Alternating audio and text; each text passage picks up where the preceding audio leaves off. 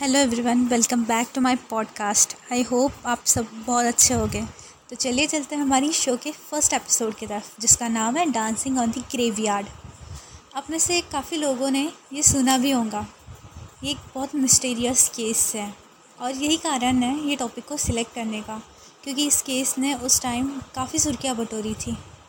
अगर इस केस को मैं दो या तीन लाइन में डिस्क्राइब करना चाहूँ तो ये कुछ ऐसा होगा। कि एक ऐसा आशिक जो अपनी मोहब्बत को ज़िंदा दफना कर, दफन कर दे और फिर उससे इटालियन मार्बल का फ्लोर बनाए और उस पर डांस और पार्टी करें। तो ये कहानी शुरू होती है ट्वेंटी एट अगस्त नाइनटीन नाइन्टी वन में, जब बेंगलुरु पुलिस स्टेशन में पहली बार शकीला खलीली की गुमशुदगी की रिपोर्ट दर्ज करी जाती है। आप सब के दिमाग में ये क्वेश्चन आ रहा होगा कि आखिर ये शकीला खलीली है कौन? तो इस सवाल का जवाब जानने के लिए हमें कुछ सालों पीछे जाना होगा। तो अब आ जाइए 1941 तो ये 1941 के दौर की बात है। मसूर घराने के दीवान की बेटी की शादी अकबर मिर्ज़ा खलीली से होती है। ये शहज़ादी और कोई नहीं, बल्कि शकीला खलीली है, जो दिखने में काफ़ी खूबसूरत थी और साथ ही अरबपति थी। अकबर खलीली एक आईएएस ऑफिसर थे, जो कि ऑस्ट्रेलिया में बतौर हाई कमिश्नर ऑफ़ इंडिया काम करते थे। शकीला खलीली और अकबर मिर्ज़ा की चार बेटियाँ थीं। काफ़ी सालों तक सब कुछ बहुत अच्छा चलता रहा। पर शकीला खलीली को ये शिकायत रहती थी कि उनका कोई बेटा नहीं है। तो इसी चीज़ को लेकर उन दोनों में काफ़ी झगड़े होते थे। तो इसी दौर में शकीला खलीली दिल्ली पहुँचती है, जहाँ यूपी के शाही फैमिली की शादी थी। अब ये कहानी यहीं से एक नया मोड़ लेती है। इस पार्टी में शकीला खलीली की मुलाकात पहली बार स्वामी श्रद्धानंद से होती है। स्वामी श्रद्धानंद उर्फ़ मुरली मनोहर मिश्रा, जो कि एमपी सागर के रहने वाले थे और शाही परिवार के यहाँ काम करता था। मुरली मनोहर मिश्रा के बारे में अगर बहुत कहा जाता था कि उसे प्रॉपर्टी डीलिंग और टैक्सेशन की बहुत सारी नॉलेज है और एज ए एक्सपर्ट भी हम उसे बोल सकते हैं। और उसके अलावा कहा जाता है कि उसे तंत्र मंत्र की, का भी बहुत जानकार था वो। मतलब तंत्र मंत्र उसे उसकी भी नॉलेज थी। कहा जाता है कि मुरली मनोहर मिश्रा ने शकीला खलीली से बातचीत के दौरान ये यकीन दिलवाया था कि वो उनकी बेट, उनका मीन्स उनको बेटा दिलवाने में उनकी मदद करेंगे। तो इसी के चलते दोनों रिलेशनशिप में आ जाते हैं। पर इसमें दोनों के पर्पज़ अलग अलग थे। शकीला खलीली को बेटा चाहिए था और मुरली मनोहर मिश्रा की नज़र उनके दौलत पर थी। और उसे पता भी था कि जो शकीला खलीली है, वो मसूर के दीवान की बेटी है और 600 करोड़ की मालकिन है। उसके बाद शकीला खलीली जब अपने घर आती है तो पहली बार मुरली मनोहर मिश्रा से शादी करने की बात करती है।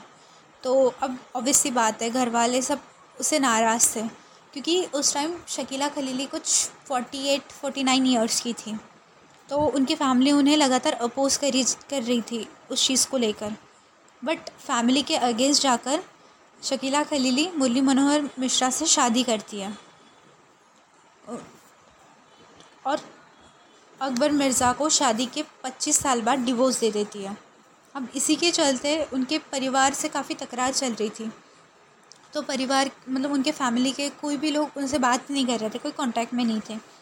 तो शादी के तुरंत बाद शकीला खलीली, मुरली मनोहर मिश्रा को लेकर बेंगलोर आ जाती है। बेंगलोर में भी उनकी काफ़ी बड़ी हवेली थी और बहुत सी प्रॉपर्टीज़ थी। तो वो जब बेंगलोर आती है तो उनकी फैमिली से लगातार उनका विरोध चल रहा था। तो फैमिली से नो कॉन्टैक्ट जोन था। वो उनकी, लेकिन उनकी चार बेटियों में से तीन बेटियाँ अकबर मिर्ज़ा के पास थी और जो एक बेटी थी, सबा, वो उनके साथ आती है। तो शुरू में सब कुछ बहुत अच्छा चलता है बट थोड़े टाइम बाद सबा मॉडलिंग करने के लिए मुंबई चली जाती है। अब आ जाता है नाइनटीन नाइन्टी वन तो जो शकीला खलीली थी, उनकी बेटी से उनका कोई कांटेक्ट नहीं होता है काफ़ी टाइम तक। मतलब ऐसा था कि वो फैमिली से तो दूर थी बट जो उनकी बेटी है, उनसे रोज़ कांटेक्ट होता था उनका, जैसे लगातार कॉल्स पे बात करना, रोज़ ये सब होता था। बट काफ़ी टाइम से शकीला खलीली का कोई मैसेज नहीं था, कोई कॉल नहीं था। तो उनकी बेटी को कुछ अटपटा लगा। तो बेटी ने श्रद्धानंद को कॉल किया। तो मुरली मनोहर मिश्रा को कॉल किया। तो वो लगातार उन, उसको टालते जा रहा था। तो नौ महीने तक टालने के बाद उनकी बेटी सबसे पहले, सबसे पहली बार ट्वेंटी एट अप्रैल नाइनटीन नाइन्टी वन को उन एक रिपोर्ट लिखवाती है। बेंगलोर पुलिस स्टेशन में एक रिपोर्ट लिखवाती है अपनी माँ के गुमशुदगी की रिपोर्ट।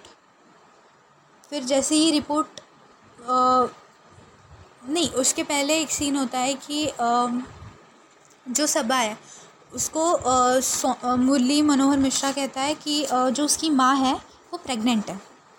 तो वो प्रेग्नेंट है तो वो आ, एक हॉस्पिटल का नाम है। रोजवेल्ट हॉस्पिटल अमेरिका में। तो वो वहाँ पे है। अब सभा जो कि पढ़ी लिखी थी तो वो वहाँ पे कांटेक्ट वगैरह करती है। वहाँ पे पूछती है कि शकीला खलीली नाम का कोई पेशेंट है आपके यहाँ? तो उसे वहाँ से कह दिया जाता है कि हाँ कोई पेशेंट नहीं है। तो ये सब होने के बाद फिर वो कंप्लेन करती है पुलिस में। पुलिस में कंप्लेन करने के बाद अब, काफ़ी टाइम गुजर चुका था। तो ये जो मुरली मनोहर मिश्रा है ये बन चुका था स्वामी श्रद्धानंद। काफ़ी लोगों की आस्था उससे साथ जुड़ चुकी थी। और काफ़ी काफ़ी बड़े पैमाने पे उसके फॉलोअर्स भी बन चुके थे। फिर उसके बाद पुलिस इन्वेस्टिगेशन करती है। अब वो, क्योंकि बाबा बन चुका था, इसलिए उस पर ज़्यादा प्रेशर भी नहीं डाल सकते थे पूछताछ के दौरान। और क्योंकि उसकी कॉन्टैक्ट्स भी काफ़ी अच्छे थे पुलिस को लेकर। और भी पॉलिटिशियंस को लेकर। तो फिर पुलिस इन्वेस्टिगेशन करती रही करती रही बट कुछ मिला नहीं। कोई सुराग नहीं, कुछ नहीं कुछ नहीं मिला। फिर एक रोज़, तीन साल बाद, जब नाइनटीन नाइन्टी फोर में ये रिपोर्ट की क्लोजिंग रिपोर्ट कर किए जानी थी। मतलब ये रिपोर्ट की क्लोजिंग थी। तो उसमें जो सीनियर इंस्पेक्टर थे, उन्होंने बोला था कि हमें इसका कोई सुराग नहीं मिला है, कोई लिंक नहीं मिला है। अगर कोई चमत्कार हो, कोई मेराकल हो तो हो सकता है कि ये केस खुल जाए। अदरवाइज़ हमें ये क्लोज़ करना है। तो तभी एक चीज़ होती है। ये केस को लेकर एक कांस्टेबल था। मिस जो बैंगलोर पुलिस स्टेशन में एक कांस्टेबल था, वही कांस्टेबल का एक फ्रेंड था। तो जो कि एक शराब के ठेले पर बैठा था। तो उन लोगों में ऐसी बातें चीतें चल रही थी। तो एक वहाँ पे एक और शख्स था मौजूद। तो बात करते करते वो लोग बोल रहे थे कि पुलिस ऐसा है, वैसा है। तो वहीं पे वो कांस्टेबल बैठा था और वो जो शख्स है, वो कहता है कि क्या पुलिस पुलिस लगा रखा है तुम लोगों ने? देखो, हमारे साहब ने तो एक मर्डर कर दिया, खुद की बीवी का एक मर्डर कर दिया। तो आज तक पुलिस उसे पकड़ नहीं पाई और पकड़ना तो दूर, कोई सबूत भी नहीं ला पाई, लाश तक नहीं मिली उनको। अब, क्योंकि ये सुनने के बाद कांस्टेबल थोड़ा अलर्ट हो गया। अब, क्योंकि ये एक हाई प्रोफ़ाइल केस था और केस मतलब हर न्यूज़पेपर पे यही सुर्खियाँ बटोर रही थी। तो और ये एक हाई प्रोफ़ाइल केस था और केस मतलब हर न्यूज़पेपर पे यही सुर्खियाँ बटोर रही थी। तो और ऊपर से वो कांस्टेबल का फ्रेंड था क्लोज फ्रेंड था। तो सब कुछ बातें उससे पता थी। तो ये केस से रिलेटेड उसको बहुत सारी जानकारी थी तो उसने उसको उस उकसाना शुरू किया। अब वो था अभी शराब के नशे में। तो फिर आ, उसने उसको बोला कि आ, क्या बात कर रहे हो तुम ये? ऐसा ऐसा थोड़ी है? तो उसने बोला कि शकीला खलीली को जानते हो? तो उसने बोला कि नहीं मैं नहीं जानता कौन है शक, शकीला खलीली? तो कहता है हमारे साहब की वाइफ थी वो। और उन्होंने एक ताबूत में उन्हें बंद करके उसके ऊपर फ्लोर बना लिया। और उसको ज़िंदा दफन कर दिया। तो फिर पुलिस बोलता है कि वो जो कांस्टेबल था, वो सिविल में होता है, इसलिए उसको वो पहचान नहीं पाता है। तो फिर ये जो लिंक उन्हें मिलता है तो ये जाके वो वो टिप जो थी, वो जाके वो सीनियर इंस्पेक्टर को देता है।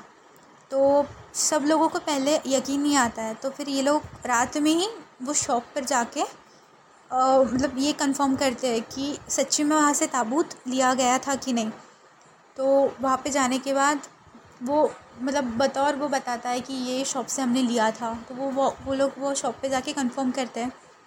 वो शॉप वाला तीन साल पुराने रिकॉर्ड्स निकालता है और बोलता है कि हाँ स्वामी श्रद्धानंद ने तीन साल पहले यहाँ से एक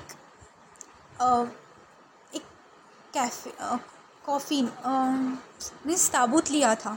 और वो एक इंसान के हिसाब से लिया था। उन्होंने कहा था कि मेरे पास एक इंसान के एक तो फिर अब ये लिंक मिल चुकी थी। तो इतनी लिंक काफ़ी थी स्वामी श्रद्धानंद को पकड़ने के लिए। फिर ये लोग जाते हैं स्वामी श्रद्धानंद को पकड़ते हैं। और पकड़ने के बाद जो कहानी स्वामी श्रद्धानंद बताता है, पहले तो वो ना बोलते रहते हैं, पर फिर थोड़ा प्रेशर बनाने के बाद फिर वो बताता है। फिर तो उसकी स्टोरी कुछ ये थी कि उसने कहा था कि जैसे उसकी नज़र उसके शकीला खलीली की प्रॉपर्टी पे थी। तो वो प्रॉपर्टी हड़पने के लिए उसने एक प्लान किया। मतलब जो शकीला खलीली थी, उसे भी थोड़े टाइम बाद समझ में आने लग गया था कि ये, इसको सिर्फ़ प्रॉपर्टी चाहिए। तो वो वो शकीला खलीली थोड़ी थोड़ी प्रॉपर्टी अपने जो डॉटर्स हैं उनके सब, उनके नाम करती गई। धीरे धीरे धीरे धीरे और जब इसके ये ध्यान में आया तो इसको लगा कि अब इसको रास्ते से हटाना पड़ेगा। तो स्वामी श्रद्धानंद ने नौकरों को छुट्टी दे दी थी उस दिन। और मतलब जिस दिन उसको, उसने ये मर्डर प्लान किया था। तो उसके पहले दिन उसने एक गड्ढा खुदवाया था। एक टैंक के लिए, वाटर टैंक के लिए उसने गड्ढा खुदवाया था। तो कहते हैं कि शकीला खलीली एक पहली औरत होंगी जिसने अपनी कब्र खुदते हुए खुद देखी थी। फिर उसने नौकरों को छुट्टी दे दी और फिर चाय बनाई शकीला खलीली के लिए। खुद के हाथों से चाय बनाई और चाय में बेहोशी की दवा मिला दी। फिर उसके बाद वो जब बेहोश हो गई तो उसको गद्दे में लपेटा। देन गद्दे में रैप करके उसको वो ताबूत में बंद किया। ताबूत में बंद करके उसने उसको वो गड्ढे में डाला और गड्ढा पूरा पैक कर दिया। पैक करने के बाद नेक्स्ट डे उसने उस पर इटालियन मार्बल का फ्लोर बना, बनवाया और उसके बाद नेक्स्ट डे से वहाँ पे पार्टी करना स्टार्ट किया। जैसे फ्रेंड्स को बुलाना, लड़कियों को बुलाना उसके साइड में एक बार बार भी शुरू किया था, मिनी बार। फिर वही पार्टीज़ वगैरह तो कहते हर दो तीन दिन में वो वहाँ पे पार्टीज़ करता था। डांस करना और अयाशी करना। फिर जब ये कहानी पता चली तो तो वो ताबूत को निकाला गया। ताबूत को निकाला गया और उसको जब खोला गया तो उस पर काफ़ी सारे नाखूनों के निशान थे।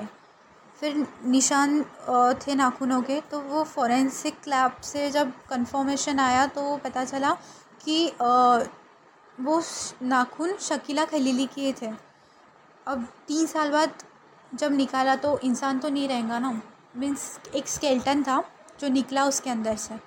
तो डीएनए से मैच करवाया गया तो पता चला कि हाँ ये शकीला खलीली है। और भी ऑर्नामेंट्स वगैरह थे उसके हाथ में गोल्ड और डायमंड्स के जो चूड़ियाँ थी और रिंग्स वगैरह थे। तो उस पर से फैमिली ने कंफर्म किया कि हाँ यही शकीला खलीली थी। तो कहते थे कहता है ये कहते हैं कि शकीला खलीली जब उसने मतलब उसको ताबूत में बंद किया, तब वो ज़िंदा थी। ज़िंदा थी मतलब जब वो कॉन्शियस हुई होंगी। तो जब वो होश में आई, तब उसने काफ़ी झटपट आने की कोशिश की, नाखून मारे बाहर आने के लिए। बट तब तक बहुत देर हो चुकी थी बिकॉज़ वो अंदर, ज़मीन के अंदर जा चुकी थी। फिर उसके बाद स्वामी श्रद्धानंद को जेल हो गई। कुछ थर्टी थर्टी अप्रैल नाइनटीन नाइन्टी फोर में आ, उसको फांसी की सज़ा सुनाई गई लोअर कोर्ट से। बट फिर उसके बाद सुप्रीम कोर्ट ने ट्वेंटी वन मई टू थाउज़ेंड फाइव में सुप्रीम कोर्ट ने कहा कि ये रेयरेस्ट ऑफ़ द रेयर के कैटेगरी में नहीं आता है। इसलिए इसे जैसे फांसी की सज़ा नहीं होंगी, लेकिन उम्र कैद की सज़ा होंगी। फिर उसके बाद स्वामी श्रद्धानंद ने 2008 में सेशन कोर्ट को चैलेंज किया। पर फिर भी सेशन कोर्ट ने भी सुप्रीम कोर्ट का जो है, सुप्रीम कोर्ट की सज़ा बनाई रखी और उसे लाइफ इम्प्रेजमेंट का ऑर्डर सुनाया गया तो अभी स्वामी श्रद्धानंद जेल में उनका सज़ा काट रहे हैं, उनकी सज़ा काट रहे हैं। और बाकी अभी कोई अपडेट नहीं है इस केस में। अगर कोई अपडेट आई तो मैं आपको अपडेट करूँगी। तो चलिए मिलते हैं अभी नेक्स्ट एपिसोड में। आपकी कोई क्वेश्चंस हो क्वेरीज़ हो तो आप कमेंट सेक्शन में बिल्कुल बता सकते हैं। डू लाइक एंड शेयर और काफ़ी अच्छा केस है शेयर करें ताकि बाकी लोग भी अलर्ट रहे ऐसी सब चीज़ों से। सो so, मिलते हैं अभी नेक्स्ट एपिसोड में तब तक के लिए बाय और हाँ एक चीज़ और आप लोग भी सजेस्ट कर सकते हैं कि आपको कोई स्टोरी सुनना हो तो आप कर सकते हो सजेस्ट तो ओके मिलते हैं फिर नेक्स्ट एपिसोड में तब तक के लिए bye take care stay tune